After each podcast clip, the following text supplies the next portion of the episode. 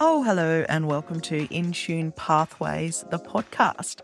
This is the place where we explore autistic identity, culture, and family lifestyle. I'm your host, I'm Kristy Forbes. I'm a late identified autistic woman.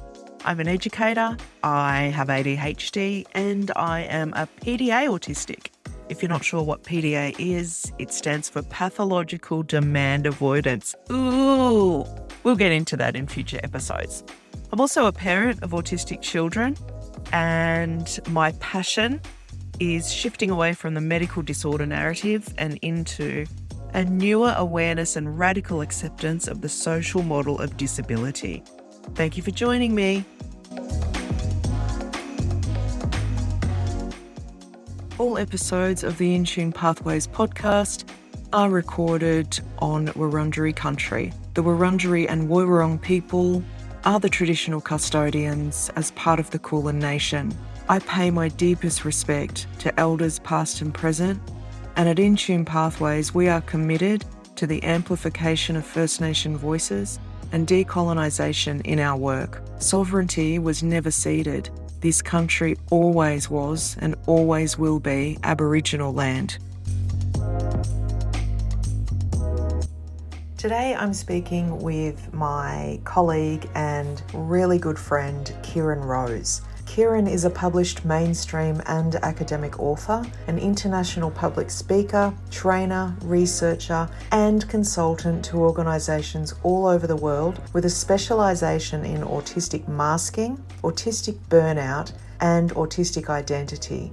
Kieran was diagnosed autistic in 2003 and is dad to three neurodivergent children, two of whom are autistic. Kieran and I have been friends for a number of years and we've worked together in many different areas, but the amount of conversations we've had around our own personal experiences as autistic folks, I honestly couldn't count. Today we're talking about behaviour and I hope you enjoy the conversation. Hello, everybody. Welcome I'm Kristy, and everybody knows that. But this is Kieran. Kieran Rose is an autistic advocate over at his page, The Autistic Advocate. Would you like to tell the friendly folks a little about what you do, Kieran? Yeah, I don't post on my page very much. That's a warning if you ever go over, but that's usually because I'm busy doing other things. I'm a consultant and trainer and speaker, and I'm currently writing a book, which is why there's no activity on my Facebook page whatsoever because my head is in Microsoft Word at the moment. So that's me. Let's talk about autistic behavior. Okay. So we thought we might have a chat about behavior. Have we talked about this before? We've covered a lot of topics in a lot of different. I don't think we. Uh, I think we've touched on it, but I don't think we've specifically focused on it. Okay, so I think the first thing that comes to mind for me when we're talking about autistic behavior is that it is not the same as non autistic, non functional behavior or dysfunctional behavior. And I think it's painted that way a lot of the time. So when we look at the therapies that are put together for autistic children or early intervention, we love that language. Generally, what forms the basis of a lot of behavioral therapies positive behavior support is this unspoken idea that the way that we behave as autistic people, particularly in childhood, is the same as dysfunctional or non functional, non autistic behavior. So someone would look at an autistic child and a non autistic child, and if they did the same thing, we'd believe it meant the same thing. But the reality is, it means one thing for the autistic child and a different thing for the non autistic child. It's just heavily pathologized. And we keep coming back to this idea when you and I talk, we keep coming back to this idea that when you look at the diagnostic criteria and when you look at how people are viewed, that there's this ideal perfect human being that acts in a perfect way, they move in a perfect way, they think in a perfect way. And when we measured up against that, we obviously can't meet that. So we fall flat, and they've decided this is how we fall flat. And behavior is one of those things It's a huge amount of bias, massive amount of bias, because there's an assumption that because a particular group of people behave in a particular way, and because they're the dominant majority, then they're right that what they do is the right behavior, that they act in the right way, that everything they do is wonderful and brilliant. And if you deviate that from in any way, you're dysfunctional you're broken, you're acting out, you're misbehaving. And a lot of the rules that we have in place reinforce that. A lot of the social rules that we have in place reinforce this notion that there is a right way of doing things and a wrong way of doing things. I mean, actually, if you take a step back and you look at diversity everywhere, animals, plants, whatever, anywhere in nature, there is not only a diversity in terms of how animals or plants or whatever look, even though they're part of the same species, there's also diversity in how they behave and the things that they do. There's not uniformity everywhere. That's so right. why should there be uniformity amongst humanity as well? There shouldn't be. Yes, exactly. And we have talked about this actually. I think it was just the other day we were talking about this. But a classic example is rocking. So, you know, for many autistic people, rocking is a way that we move our bodies. But even in saying that, it will mean something different for so many different autistic people. And not every autistic person rocks either. But we have this, um, it's really hard to stay on topic when we're talking about anything to do with autism because there's so much interwoven history and pathology. But when we look at trauma as an example, for a really long time, and I know even now, many clinicians will rule out autism if there is a history of trauma because the understanding was for a long time that trauma would mimic autism. And if we look at a physical behavior as an example, rocking is a great example. So most people who don't necessarily have an understanding of autism, but would probably have an understanding that a traumatized person will engage in rocking. Maybe a child, even animals, will engage in rocking if they're traumatized. However, we understand that a lot of autistic people rock as well. And it doesn't necessarily mean that a person is distressed or upset or unhappy. A lot of people rock because they're experiencing joy or happiness. It is soothing and calming and regulating. Some of us uh, might rock ourselves to sleep. I'm one of those people, so I will rock myself to sleep in a very repetitive kind of way on my side. And I do that because the minute I stop rocking, I feel this physical sensation throughout my whole body, like pins and needles, and it's it's like sensory input. It's very very soothing. So I guess that's just one example of what would be considered a behaviour that would have different purposes in people. I think part of the problem is that when anybody talks about behaviour, usually it's a negative context. We don't think about behavior is also a neutral and a positive thing as well. You know, you could argue that everything that people do is a behavior of some sort on a very basic level. So when you do have that idealized image of what behavior should look like, and then you have someone who maybe expresses what you deem as a negative thing, you automatically assume it is a negative thing. And it's the same with, it's like with trauma, as you mentioned there. Trauma amongst neurodivergent people can express itself in a very different way than how it can express itself in non-neurodivergent populations. Um, like masking is a perfect example of that because once you get beyond the code switching and everything that everybody does as human behaviors, when you get to the extremities of autistic masking, when you're adding stuff to that, all of that is fueled by trauma. Yet for a non-autistic person, you're looking at a traumatized person, but you don't see the trauma because they're acting like you. That is the trauma expressing itself.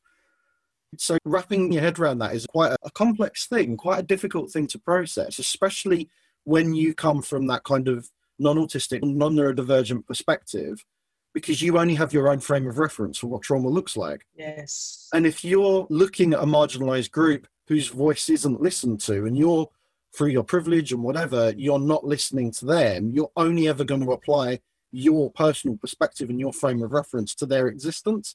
And that's why we end up with the problems that we do. Absolutely. And it's not just about trauma. It's like you were saying, it's behavior in general. And I think yeah. you're talking about a global an international, this collective understanding around behavior. And let's focus on children because this is where the main focus is. How much of what we've come to understand as good or bad behavior is just social and cultural conditioning?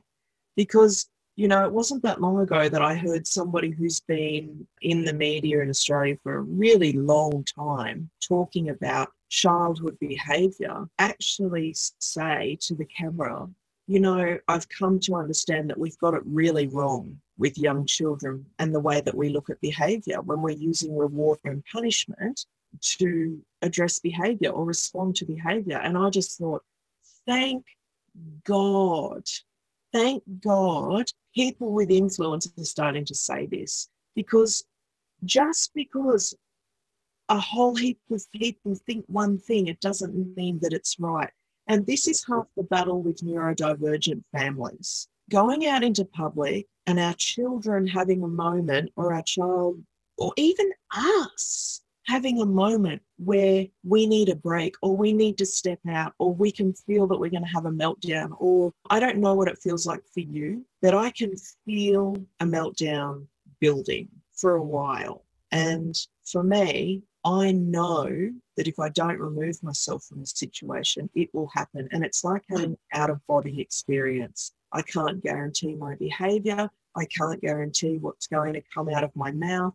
I can't guarantee what I'm going to do with my body. And I'm a 41 year old woman. So I've had a while to work out that when I need to get out of there, I need to get out of there. And, you know, I have a toolkit. Children don't have that. They don't have they're not afforded the right to autonomy either. So if you take, as an example, an autistic child and put them into a classroom, and you as a family have taught them this is okay to do when you feel like you're going to have a meltdown, you ask the teacher if you can step out, or you grab, like what I'm using right now, um, a fidget or whatever it is. Sometimes the children are going to be in a situation where other adults are not going to allow them to employ or implement tools that they need to to be okay because their reference point for understanding behavior is aligned with predominant neurotypes, which is a child who yells and screams and thrashes about on the floor is having a tantrum or is being a brat I don't believe there is such a thing. I don't believe there is such a thing in a neurodivergent child or a non neurodivergent child. Yeah, and uh, it's it's funny because I was going to bring up meltdowns actually, and this correlation that there is a societal ideal that a meltdown is a tantrum, that the, the, the two are synonymous. There's no distinction between them, and unfortunately, I do see many parents that think the same as well.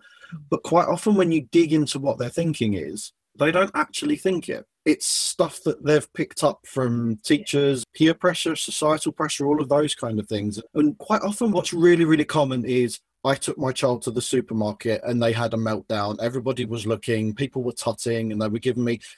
And automatically, especially in parent groups, when you see someone post something like that, automatically the first response is usually, "Oh, I'm so sorry for you. That must have been embarrassing." And you know, why don't people why don't people just accept and stuff like that? And actually you're thinking, there's a child having a trauma response in the middle of the floor. And who's getting the attention and who's getting that, oh, I'm so sorry. It's the parent who was embarrassed by other people tutting. You know, there's an argument to say if your child's prone to doing that, don't take them to the supermarket in the first place. that, would, that would be the first thing. Like, I would never ever take my children to the supermarket unless they wanted to go. But secondary to that, the child's kind of forgotten in all of that as well. And it's kind of sometimes it's picked up on a bit later. And I think that's why lots of autistic people on the internet struggle with the parent narrative because, you know, that's not the parent's fault that they're receiving attention for what happened. They're the ones that posted. They're the ones that are looking for a bit of support. And rightly so, they deserve a bit of support, right? Because it is embarrassing and it is awful when people are judging and tutting and stuff like that but the child is forgotten amongst all of that. And if they are remembered, it's usually, oh, they were in sensory overloads or they were misbehaving or whatever. And it's diminished and undermined that they're actually traumatized. It's not a controllable response. And what you were saying before, it's the same for me. I'm alexithymic, so I struggle to recognize when I'm getting to the point near a meltdown. You know, I've got things in place that can remind me and if I'm around people that I know, generally like my wife and stuff like that, they'll pick up the signs that I am anyway. I might always not always believe them, but there's usually some kind of physical thing that I can connect to to think something's not right, so I need to remove myself. But you're right, children don't have that. And especially if they're alexithymia, it's really difficult then for them to even be aware that they're getting anywhere close to melting down and losing control. But when you do have that moment, it is not a behavior. You are not choosing to do that. It's not something like I'm stamping my foot because I want the sweet, and when someone gives it to me, I will stop. That's a tantrum. That's manipulative. That's a child doing something to get a response. But a meltdown is just an uncontrollable. Yeah. Your head's melted, your brain's popped, and that's it. You're gone. And quite often, there's kind of two trains of thought in terms of many people say it is a kind of out of body experience. You're aware of what's going on, but you've got no control over it. It's a bit like helicopter viewing yourself and dissociating. But other people don't even remember. It's gone blank. And then they open their eyes and there's just this devastation around them and they don't even know what's happened. And that in itself is traumatizing as well. But again, it's like if a school you know, oh, you've had a meltdown. We'll go out of the class for 10 minutes and then we'll bring you back into exactly the same environment where nothing's changed. Mm. And then they wonder why it triggers again. It's it's just so pathologized. It is. And going back to the supermarket example you gave, I think what's really difficult there too is for families when they're in that situation or when we're in that situation and our child is behaving in a particular way, it takes a lot of consistent practice and working on ourselves to get to the point where you don't feel bombarded by societal pressure in that moment to turn on your child. And I know that so many parents would experience that in the moment where they'd feel this unspoken judgment and pressure from the energy of people around them, looking and touching and eye rolling and staring. And so, in that moment, particularly autistic parents or unidentified neurodivergent parents who are vulnerable are likely to go along with the status quo I mean, I know that was me for a long time and feel really annoyed with our child for putting us in that position. And then we get in the car and turn on ourselves and feel awful all the way home and mm. live with that forever. You know, that we knew it wasn't their fault in that moment. We knew what was going on. But mm. the, the compounding energy of judgment in that moment forces people to respond in ways that they don't want to respond and I think a huge part of that problem is, again, that society just doesn't know enough, yeah. understand enough about our children and how they respond to people, places, and things. And adults, when we're adults, we get to choose. We get to say, I'm not going to do that thing because it causes me to feel A, B, or C. Or actually, I don't do that because it's not for me. Or I really am very challenged in this area. So I try not to put myself in that position. Again, children don't, they don't have self awareness until, I mean, non autistic children are usually at least six years old before they start establishing that sense of awareness. And we're on our own timeline of development as autistic people. So it takes us longer than that. They don't have the communicative skills, particularly if they're non speaking or situational mutism, or even if you're hyperverbal, we still struggle under moments of stress and de stress to communicate. Mm. We can't say, I'm feeling nervous, I'm feeling anxious, I want a break, I need to leave. It's going to come out like, I want to go home now after no warning sometimes. So those times where we expect children to be able to tell us that they can't do something, they won't be able to do something, that this is too hard or they need a break, it's actually unreasonable to expect our children to be able to do that. But then it's wrapped up and painted as challenging behaviour. Yes. Blame is focused on the child in that regard. I was doing an online conference earlier in the year, and one of the speakers was really struck me actually, was talking about a memory that she had from childhood where her parents had taken her to the seaside. And as they got onto the beach, it was like a vast expanse of beach, and the sea was like quite a way away. And they'd walk down, and she said there was this chair, this wooden kitchen chair, like a dining table chair, just sat at the shoreline, literally just sat there and she said she didn't know whether it was uh, the light coming off it, the shadow, or the fact that it was completely out of context that there was a chair there. but she said she was terrified by this chair, it absolutely was distraught over it. And she melted down and it went on and on, and her parents couldn't figure out what was going on and she couldn't communicate it. And then it got to the point where her parents just basically picked her up and they went home.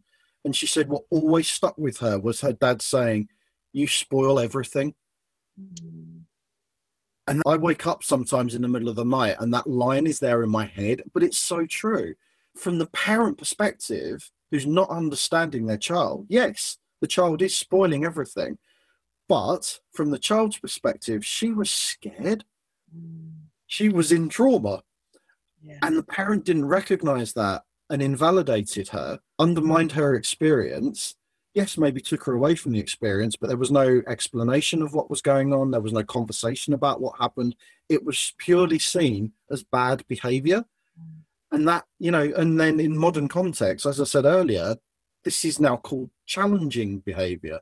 And when stuff like this happens in schools and in homes, this is where we're talking about restraint and seclusion and isolation booths and these punitive punishments that children are now put through, children and young adults are put through, because the people that have power over them have no context for what's happening.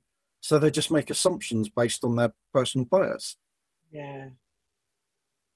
Gosh, that brought up some stuff for me. Sorry for triggering you. We should have put warning at the beginning of this. No, it just brings up memories of actual teachers at high school knowing that I would not be able to respond or react to particular things and using their power to bait me or to antagonize me. Mm, And then if I reacted, I would be sent to the principal's office and I would be punished. And that's not me not taking responsibility. That's me saying I was a neurodivergent teenager with no coping skills because I didn't know I was neurodivergent. Nobody did. And there really do exist educators and adults in many fields out there who take advantage of that. So I think as families, it is really important that we honour our children's neurodivergence and arm them with language, even if we're teaching them to script. You know, I did this growing up naturally, actually. I knew that there were particular situations that I would have trouble moving through because I might freeze, I might become mute, I might become aggressive. I got to know particular situations that I was challenged by. And so I would have written down responses that I could use. I would script responses. So it's important for us to be aware of that for our children as well. I mean, it's sad that we have to prepare our children to go out into a world where they won't be understood. And you and I talk about this, we always mention this because this is so important. We are privileged. Our privilege is that we are white, and us talking about the difficulties of us sending our children out into a world that doesn't understand them has got nothing on other people like the black autistic community, so many other communities, pockets of the autistic community who have so much more to deal with than we do when we're sending our children out into the world that doesn't understand them. It's terrifying when you look at the diagnostic rates amongst, uh, particularly the black community, of not just that they are missed for being autistic, but actually the things that they're diagnosed with are literally things around challenging behavior. It's like it's a, an expectation that black children are acting out and are being defiant and it's horrifying. The rates of diagnosis of things like oppositional defiance disorder and stuff like that amongst the black community are huge and out of comparity with autism diagnosis and ADHD. I think ADHD is a little bit more prevalent, but the disparity there is ridiculous. And it is around this societal notion of it's racism. It's blatant racism that if a child is active, a black child is not doing what they're supposed to be doing, if they're not conforming, then that's negative, that's bad behavior. And you can see how that travels through into adulthood and things like that, and then rates of arrest and police profiling people and stuff like that. You can see how that happens. It's obvious to me how that happens, and it all comes down to blatant racism at the heart of it. That they're looking for behavior and seeing it deliberately as negative. Yeah. My goodness. Got a fair few comments. Oh, yes. Please tell me. You forgot we were live, didn't you? Did I? Yeah, I didn't. Yeah, It, I did. Like I didn't pick my nose or anything. Joe says the medical model of autistics and PDA needs to be binned. Yeah, Absolutely agree with that one. Yeah. And she also says normalcy is a social construct that is ever changing and is also an unattainable myth. Yet we are seen as abnormal as we don't meet this imagined normal yardstick. This is why I hate social skills training because the goalposts change all the time. It's Yeah. so elusive. Definitely. And what Joe was just saying, it's something I thought about before because you do not identify as PDA autistic. Mm. I do. And I think too, there is, and I am going to talk about this because I think it's really important to talk about. There are people in the autistic community that refuse to accept that PDA is a thing or that it exists. And when we're talking about behavior and presentation, expression, autistic expression, the thing about a child who has a PDA expression of autism is when they are behaving the, the way they are, which is different to a non PDA autistic. And for those who aren't aware, PDA stands for pathological demand avoidance. The anxiety is so extreme that I say to families when a child is swearing, grabbing knives, whatever they're doing, no matter how extreme the behavior, that's a panic attack. That is a panic attack. And yet we keep calling it aggressive behavior or challenging behavior or problem behavior or concerning behavior. And yes, okay, it's all those things, but there is always something underneath that. And we know for PDA autistics that anxiety is extreme. That is panic. When a person feels so out of control that they're grasping for those things, that's at the height of a panic attack. Sorry, continue. on. No, no, no, I agree completely. I think it's a really important distinction because we haven't done any public talking about PDA really. Mm. And I probably at one point would have been tarred with they don't believe in PDA kind of brush, but it's never been about that for me. We've talked heavily about this, Kristy, haven't we? And it's always been about the narrative around PDA and how misunderstood and how the public narrative of PDA is very different to the private narrative of PDA.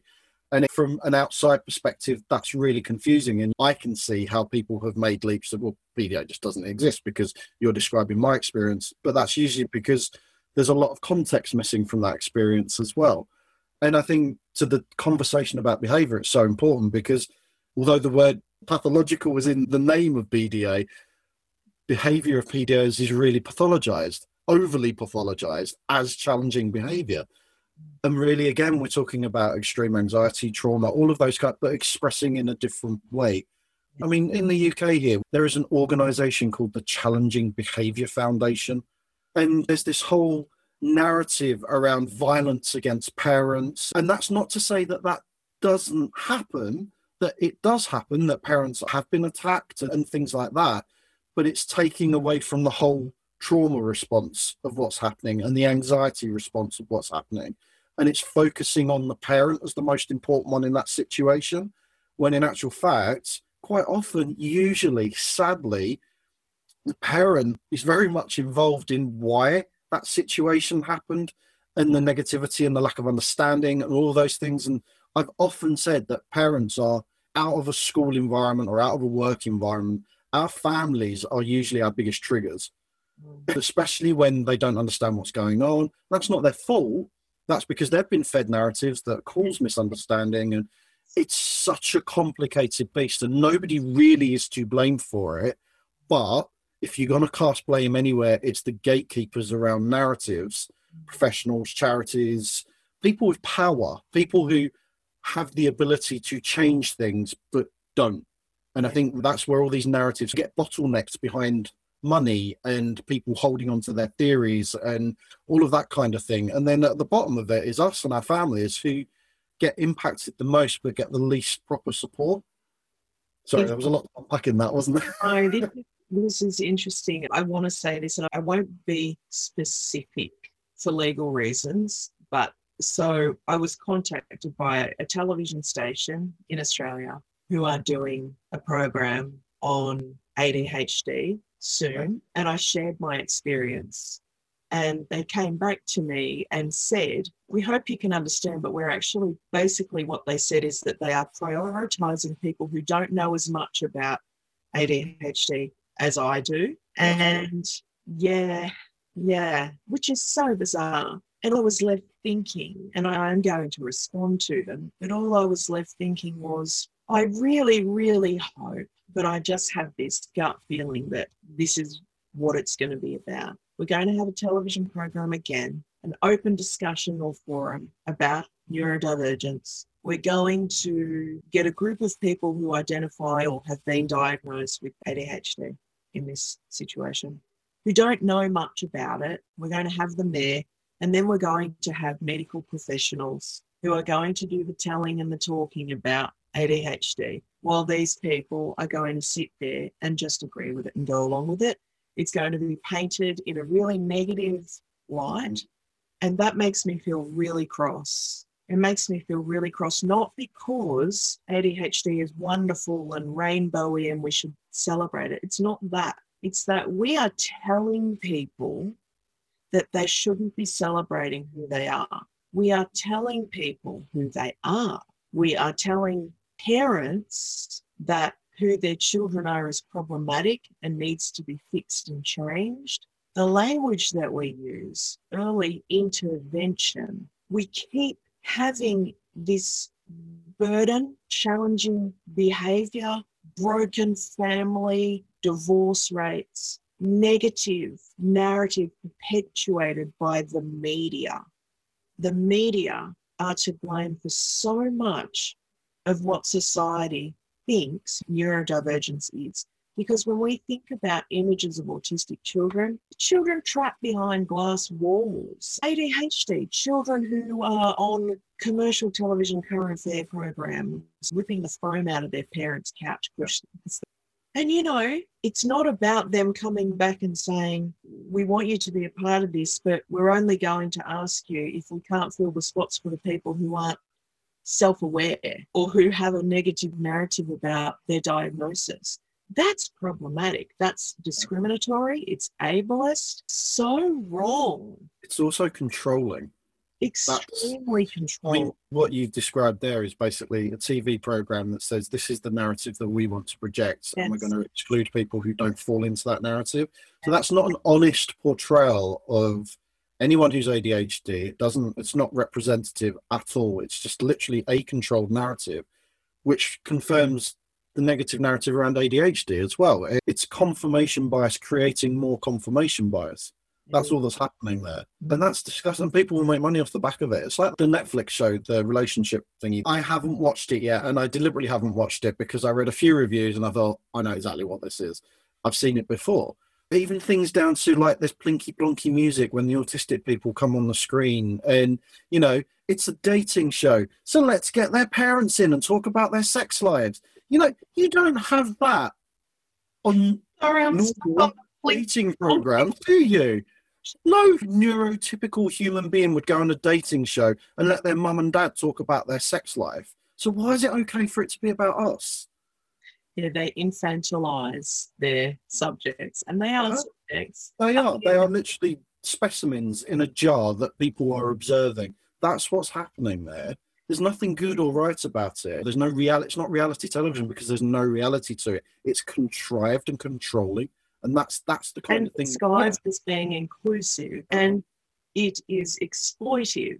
And the worst part about it, I mean, it can't be the worst part about it because there's so many things about it the dating expert was a non autistic person coaching autistic people how to date. And I watched the reactions from the people on Gogglebox watching the autistic people dating, and it was a whole lot of, oh, they're cute.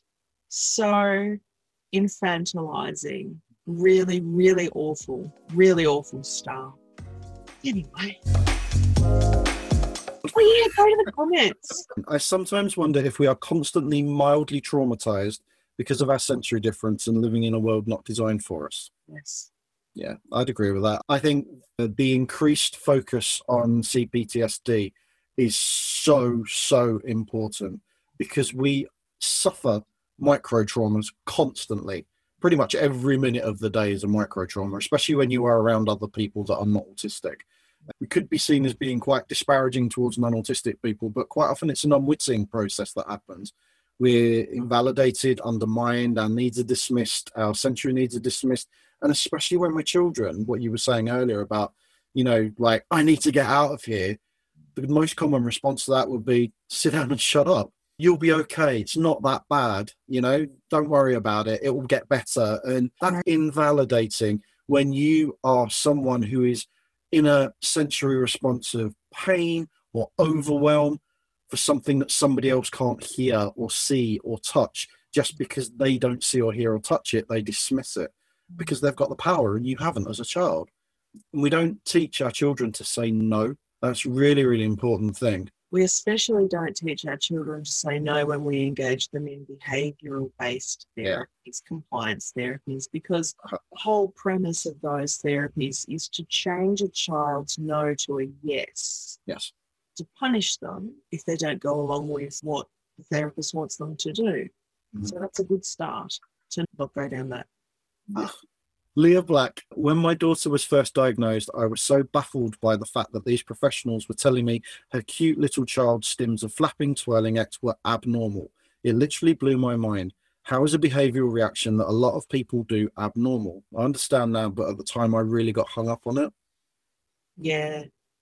Again, um, it's that invalidation. It's absolute invalidation of human behavior just because it mm-hmm. looks a little bit different it's such ignorance. Inside of ableism is classism, racism, genderism. That's why we say autistic rights are human rights. I've just read a comment and I got really offended just for a second, then and I reread it and realized I'd read it wrong.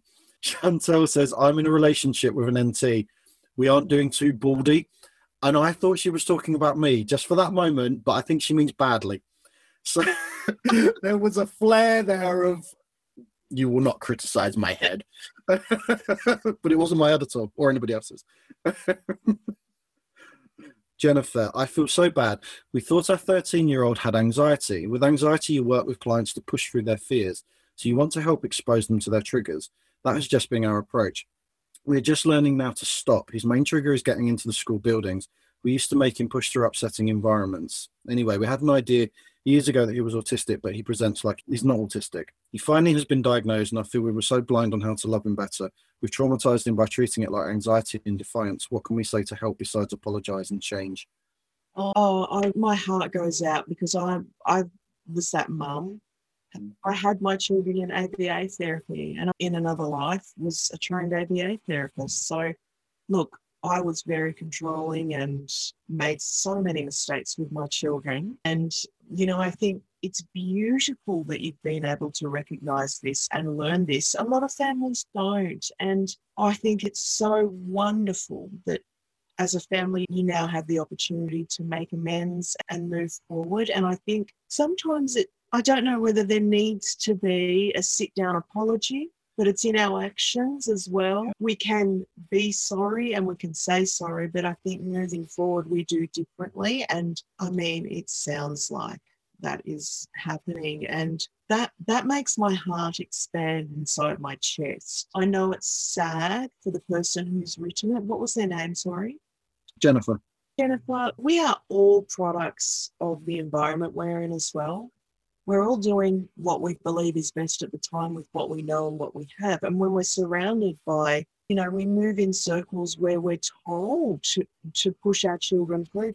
That's a basic human thing, isn't it, Kieran? I mean, at school, if you can't do your shoelaces up or you can't do something, you're told to try and try. So we think we're doing the right thing. So I think intention is everything. And I, I think it's really lovely that you can now move forward as a family and do differently. Yeah, I think it very much depends on what your child is like in terms of whether they might need an apology. That might help them. I apologize to my children a lot when I do something wrong because it's an equality thing. I don't see a hierarchy in our house. I mean, there is to an extent, obviously, because I'm a dad and they're a child, but I take ownership of my mistakes. I feel for my children, it's really, really important that they see that I own my mistakes whether that's with them or with others. But it doesn't necessarily need to be a kind of that you have to subjugate yourself or anything like that.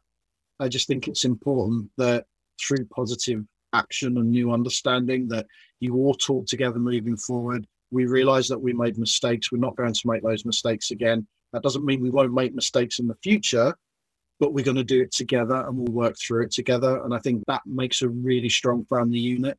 Yeah, and it's an ongoing, evolving Yeah. Family conversation. Sorry, I just realized that it sounded before like I was saying, don't bother apologizing, just show it in your actions. what I was saying is not just apologizing, but also being Yeah. consistent with, you know, change. Yes. What's the best advice you can give a parent whose child may receive an AS, uh, an autism? We don't really do ASD uh, on our channels, but you know that's just a language thing. Um, ADHD diagnosis. I want to do best for my son who's eight and our family. I'm really enjoying learning from you, and I empathise with Jennifer about anxiety. Best advice we can give a parent who may receive an autism or ADHD diagnosis. Yeah. So if we we might just explain why we don't use ASD. And for me, that's because the D stands for disorder. And we say that with gentleness and absolute respect.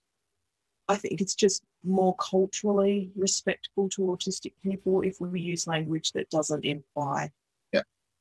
disorder, mm. even if they're saying that. Yeah, this is Sarah that's made the comment. So, just to explain, when I was reading that, you saw me trip over my words when I got onto that point, and that's literally because I stopped and was like, I can't even say that because it's triggering for me. So, things like ASD, D stands for disorder, C, condition. In clinical terms, condition and disorder mean pretty much exactly the same thing. It's all othering, it's all negative, and it's all pathological terminology, which does not describe who we are. We don't have a condition, we don't have an illness, we don't have a disorder. This is a neurological difference, and that brings with it strengths, weaknesses, challenges, not so many challenges, varies from person to person. to you, person. For you, maybe. Speak for yourself. I'm pretty much perfect. I could probably lose me diagnosis if you don't hardly. Sorry, that was really. To go back to Sarah's question, best advice you can give for someone who's got a child that's probably going to be diagnosed. First thing, connect them with autistic mentorship and peers.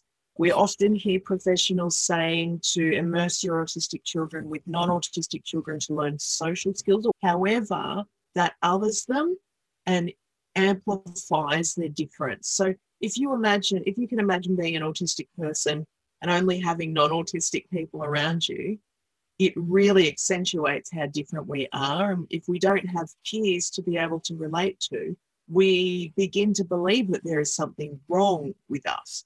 So, for many of us, it's not until we form or find community with our autistic peers that we feel normal for the first time in our lives. Yeah. And be very careful of that social skills narrative as well because it's designed to normalize us. It's designed to make us appear not autistic. It's designed to make us fit in which for some perspectives that might feel like a good thing but it isn't necessarily a good thing. It's really important for autistic kids and adhd kids to understand why non-autistic and non-adhd people are behaving the way that they are so just to understand that narrative of why they do the things they do but it's really important that they don't take that narrative on for themselves and feel like they have to act that way or are made to act that way because they have their own way of socializing. Oh, yeah. And the other thing about having a child identified as autistic is let go of everything you think you know about parenting in order to be open to a completely new experience. How do you push back against people who think that it's just bad behavior or bad parenting and want to deny a diagnosis?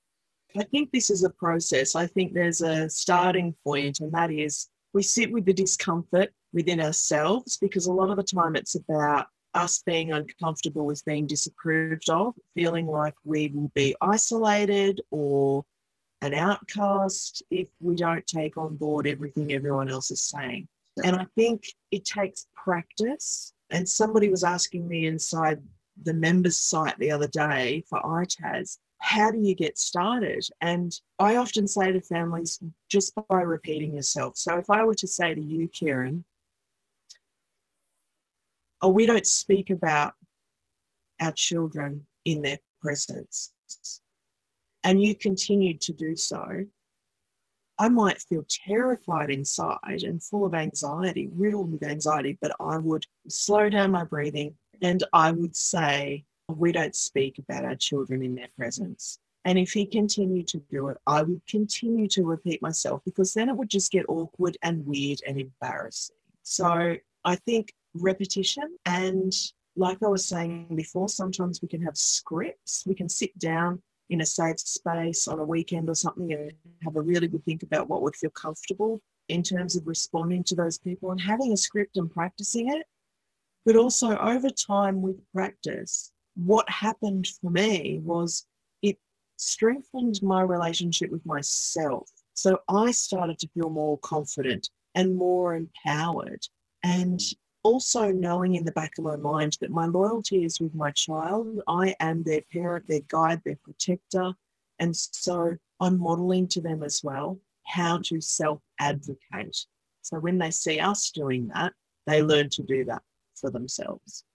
No, I completely agree with that. It's that shift between them as a parent advocating for your child and a child advocating for themselves. And that transition is really, really important. That doesn't mean that there'll come a point where you're not needed because as a parent, children always need their parents. Even when we've grown up, we still need our parents. And um, we still need that support and that love. And sometimes we do still need them to talk on our behalves as well. But what Kristy said about repetition, reinforcement, but also knowledge as well, knowing your stuff going out and finding information which is useful to you and pertinent to you so that you're confident enough to be able to say it and say it with authority as well. And all those things do come with time. You can sit here and say, oh, we just stand up to people, but it's not that easy. It really isn't that easy. And especially because of power dynamics. Again, this isn't just neurodivergent people. So many people fall when they're in the presence of professionals because we've been conditioned to accept what they say because they're experts. So you kind of you become a child and they become an, an, adult. So it's really, really important to just arm yourself with as many tools as possible and just keep gently pushing and gently pushing and gently pushing and it will come. It will change. And another thing for me was with school or with kinder or daycare, if we arrived to collect our girls and their educators would straight up say, Oh, this happened and this happened. I kind of nipped that in the bud by saying to them in private, when I arrive to collect the girls, I would really appreciate you speaking positively about their day in their mm-hmm. presence. Here's a communication book. Anything else goes inside the book. I take it home and I read it in a private moment and I choose how to address that with my child at home. Yeah, yeah, I completely agree with that. I think that's so important. I mean, even putting aside the not doing it in front of your child and things like that, but that also gives you the time to go home and process it. Yes. And to think about the context in which might have happened to frame a positive response back. Because when you are told things like that on the spot, your child did this, this, this, this, and this today, they've been really naughty, they were really negative. Again, it's that power dynamic. You do become the child in that point, or you become defensive, usually one or the other. Well, it's not celebrating who the child is. No it's having a primary focus on what's gone wrong. And in the process of doing that, disempowering both the child and the parent as well. It's completely messed up. I was about to say it'd be like my husband coming home from work and walking in the door and I tell him all the things he's done wrong. Like you didn't take the bins out today, you left your dirty socks next to the bed. But I do. I do do that. I'm guilty of it. right, we might need to finish up soon. Let's finish up then. Not very professional. Sorry, everyone. Thank you very much, everyone. Bye. Bye.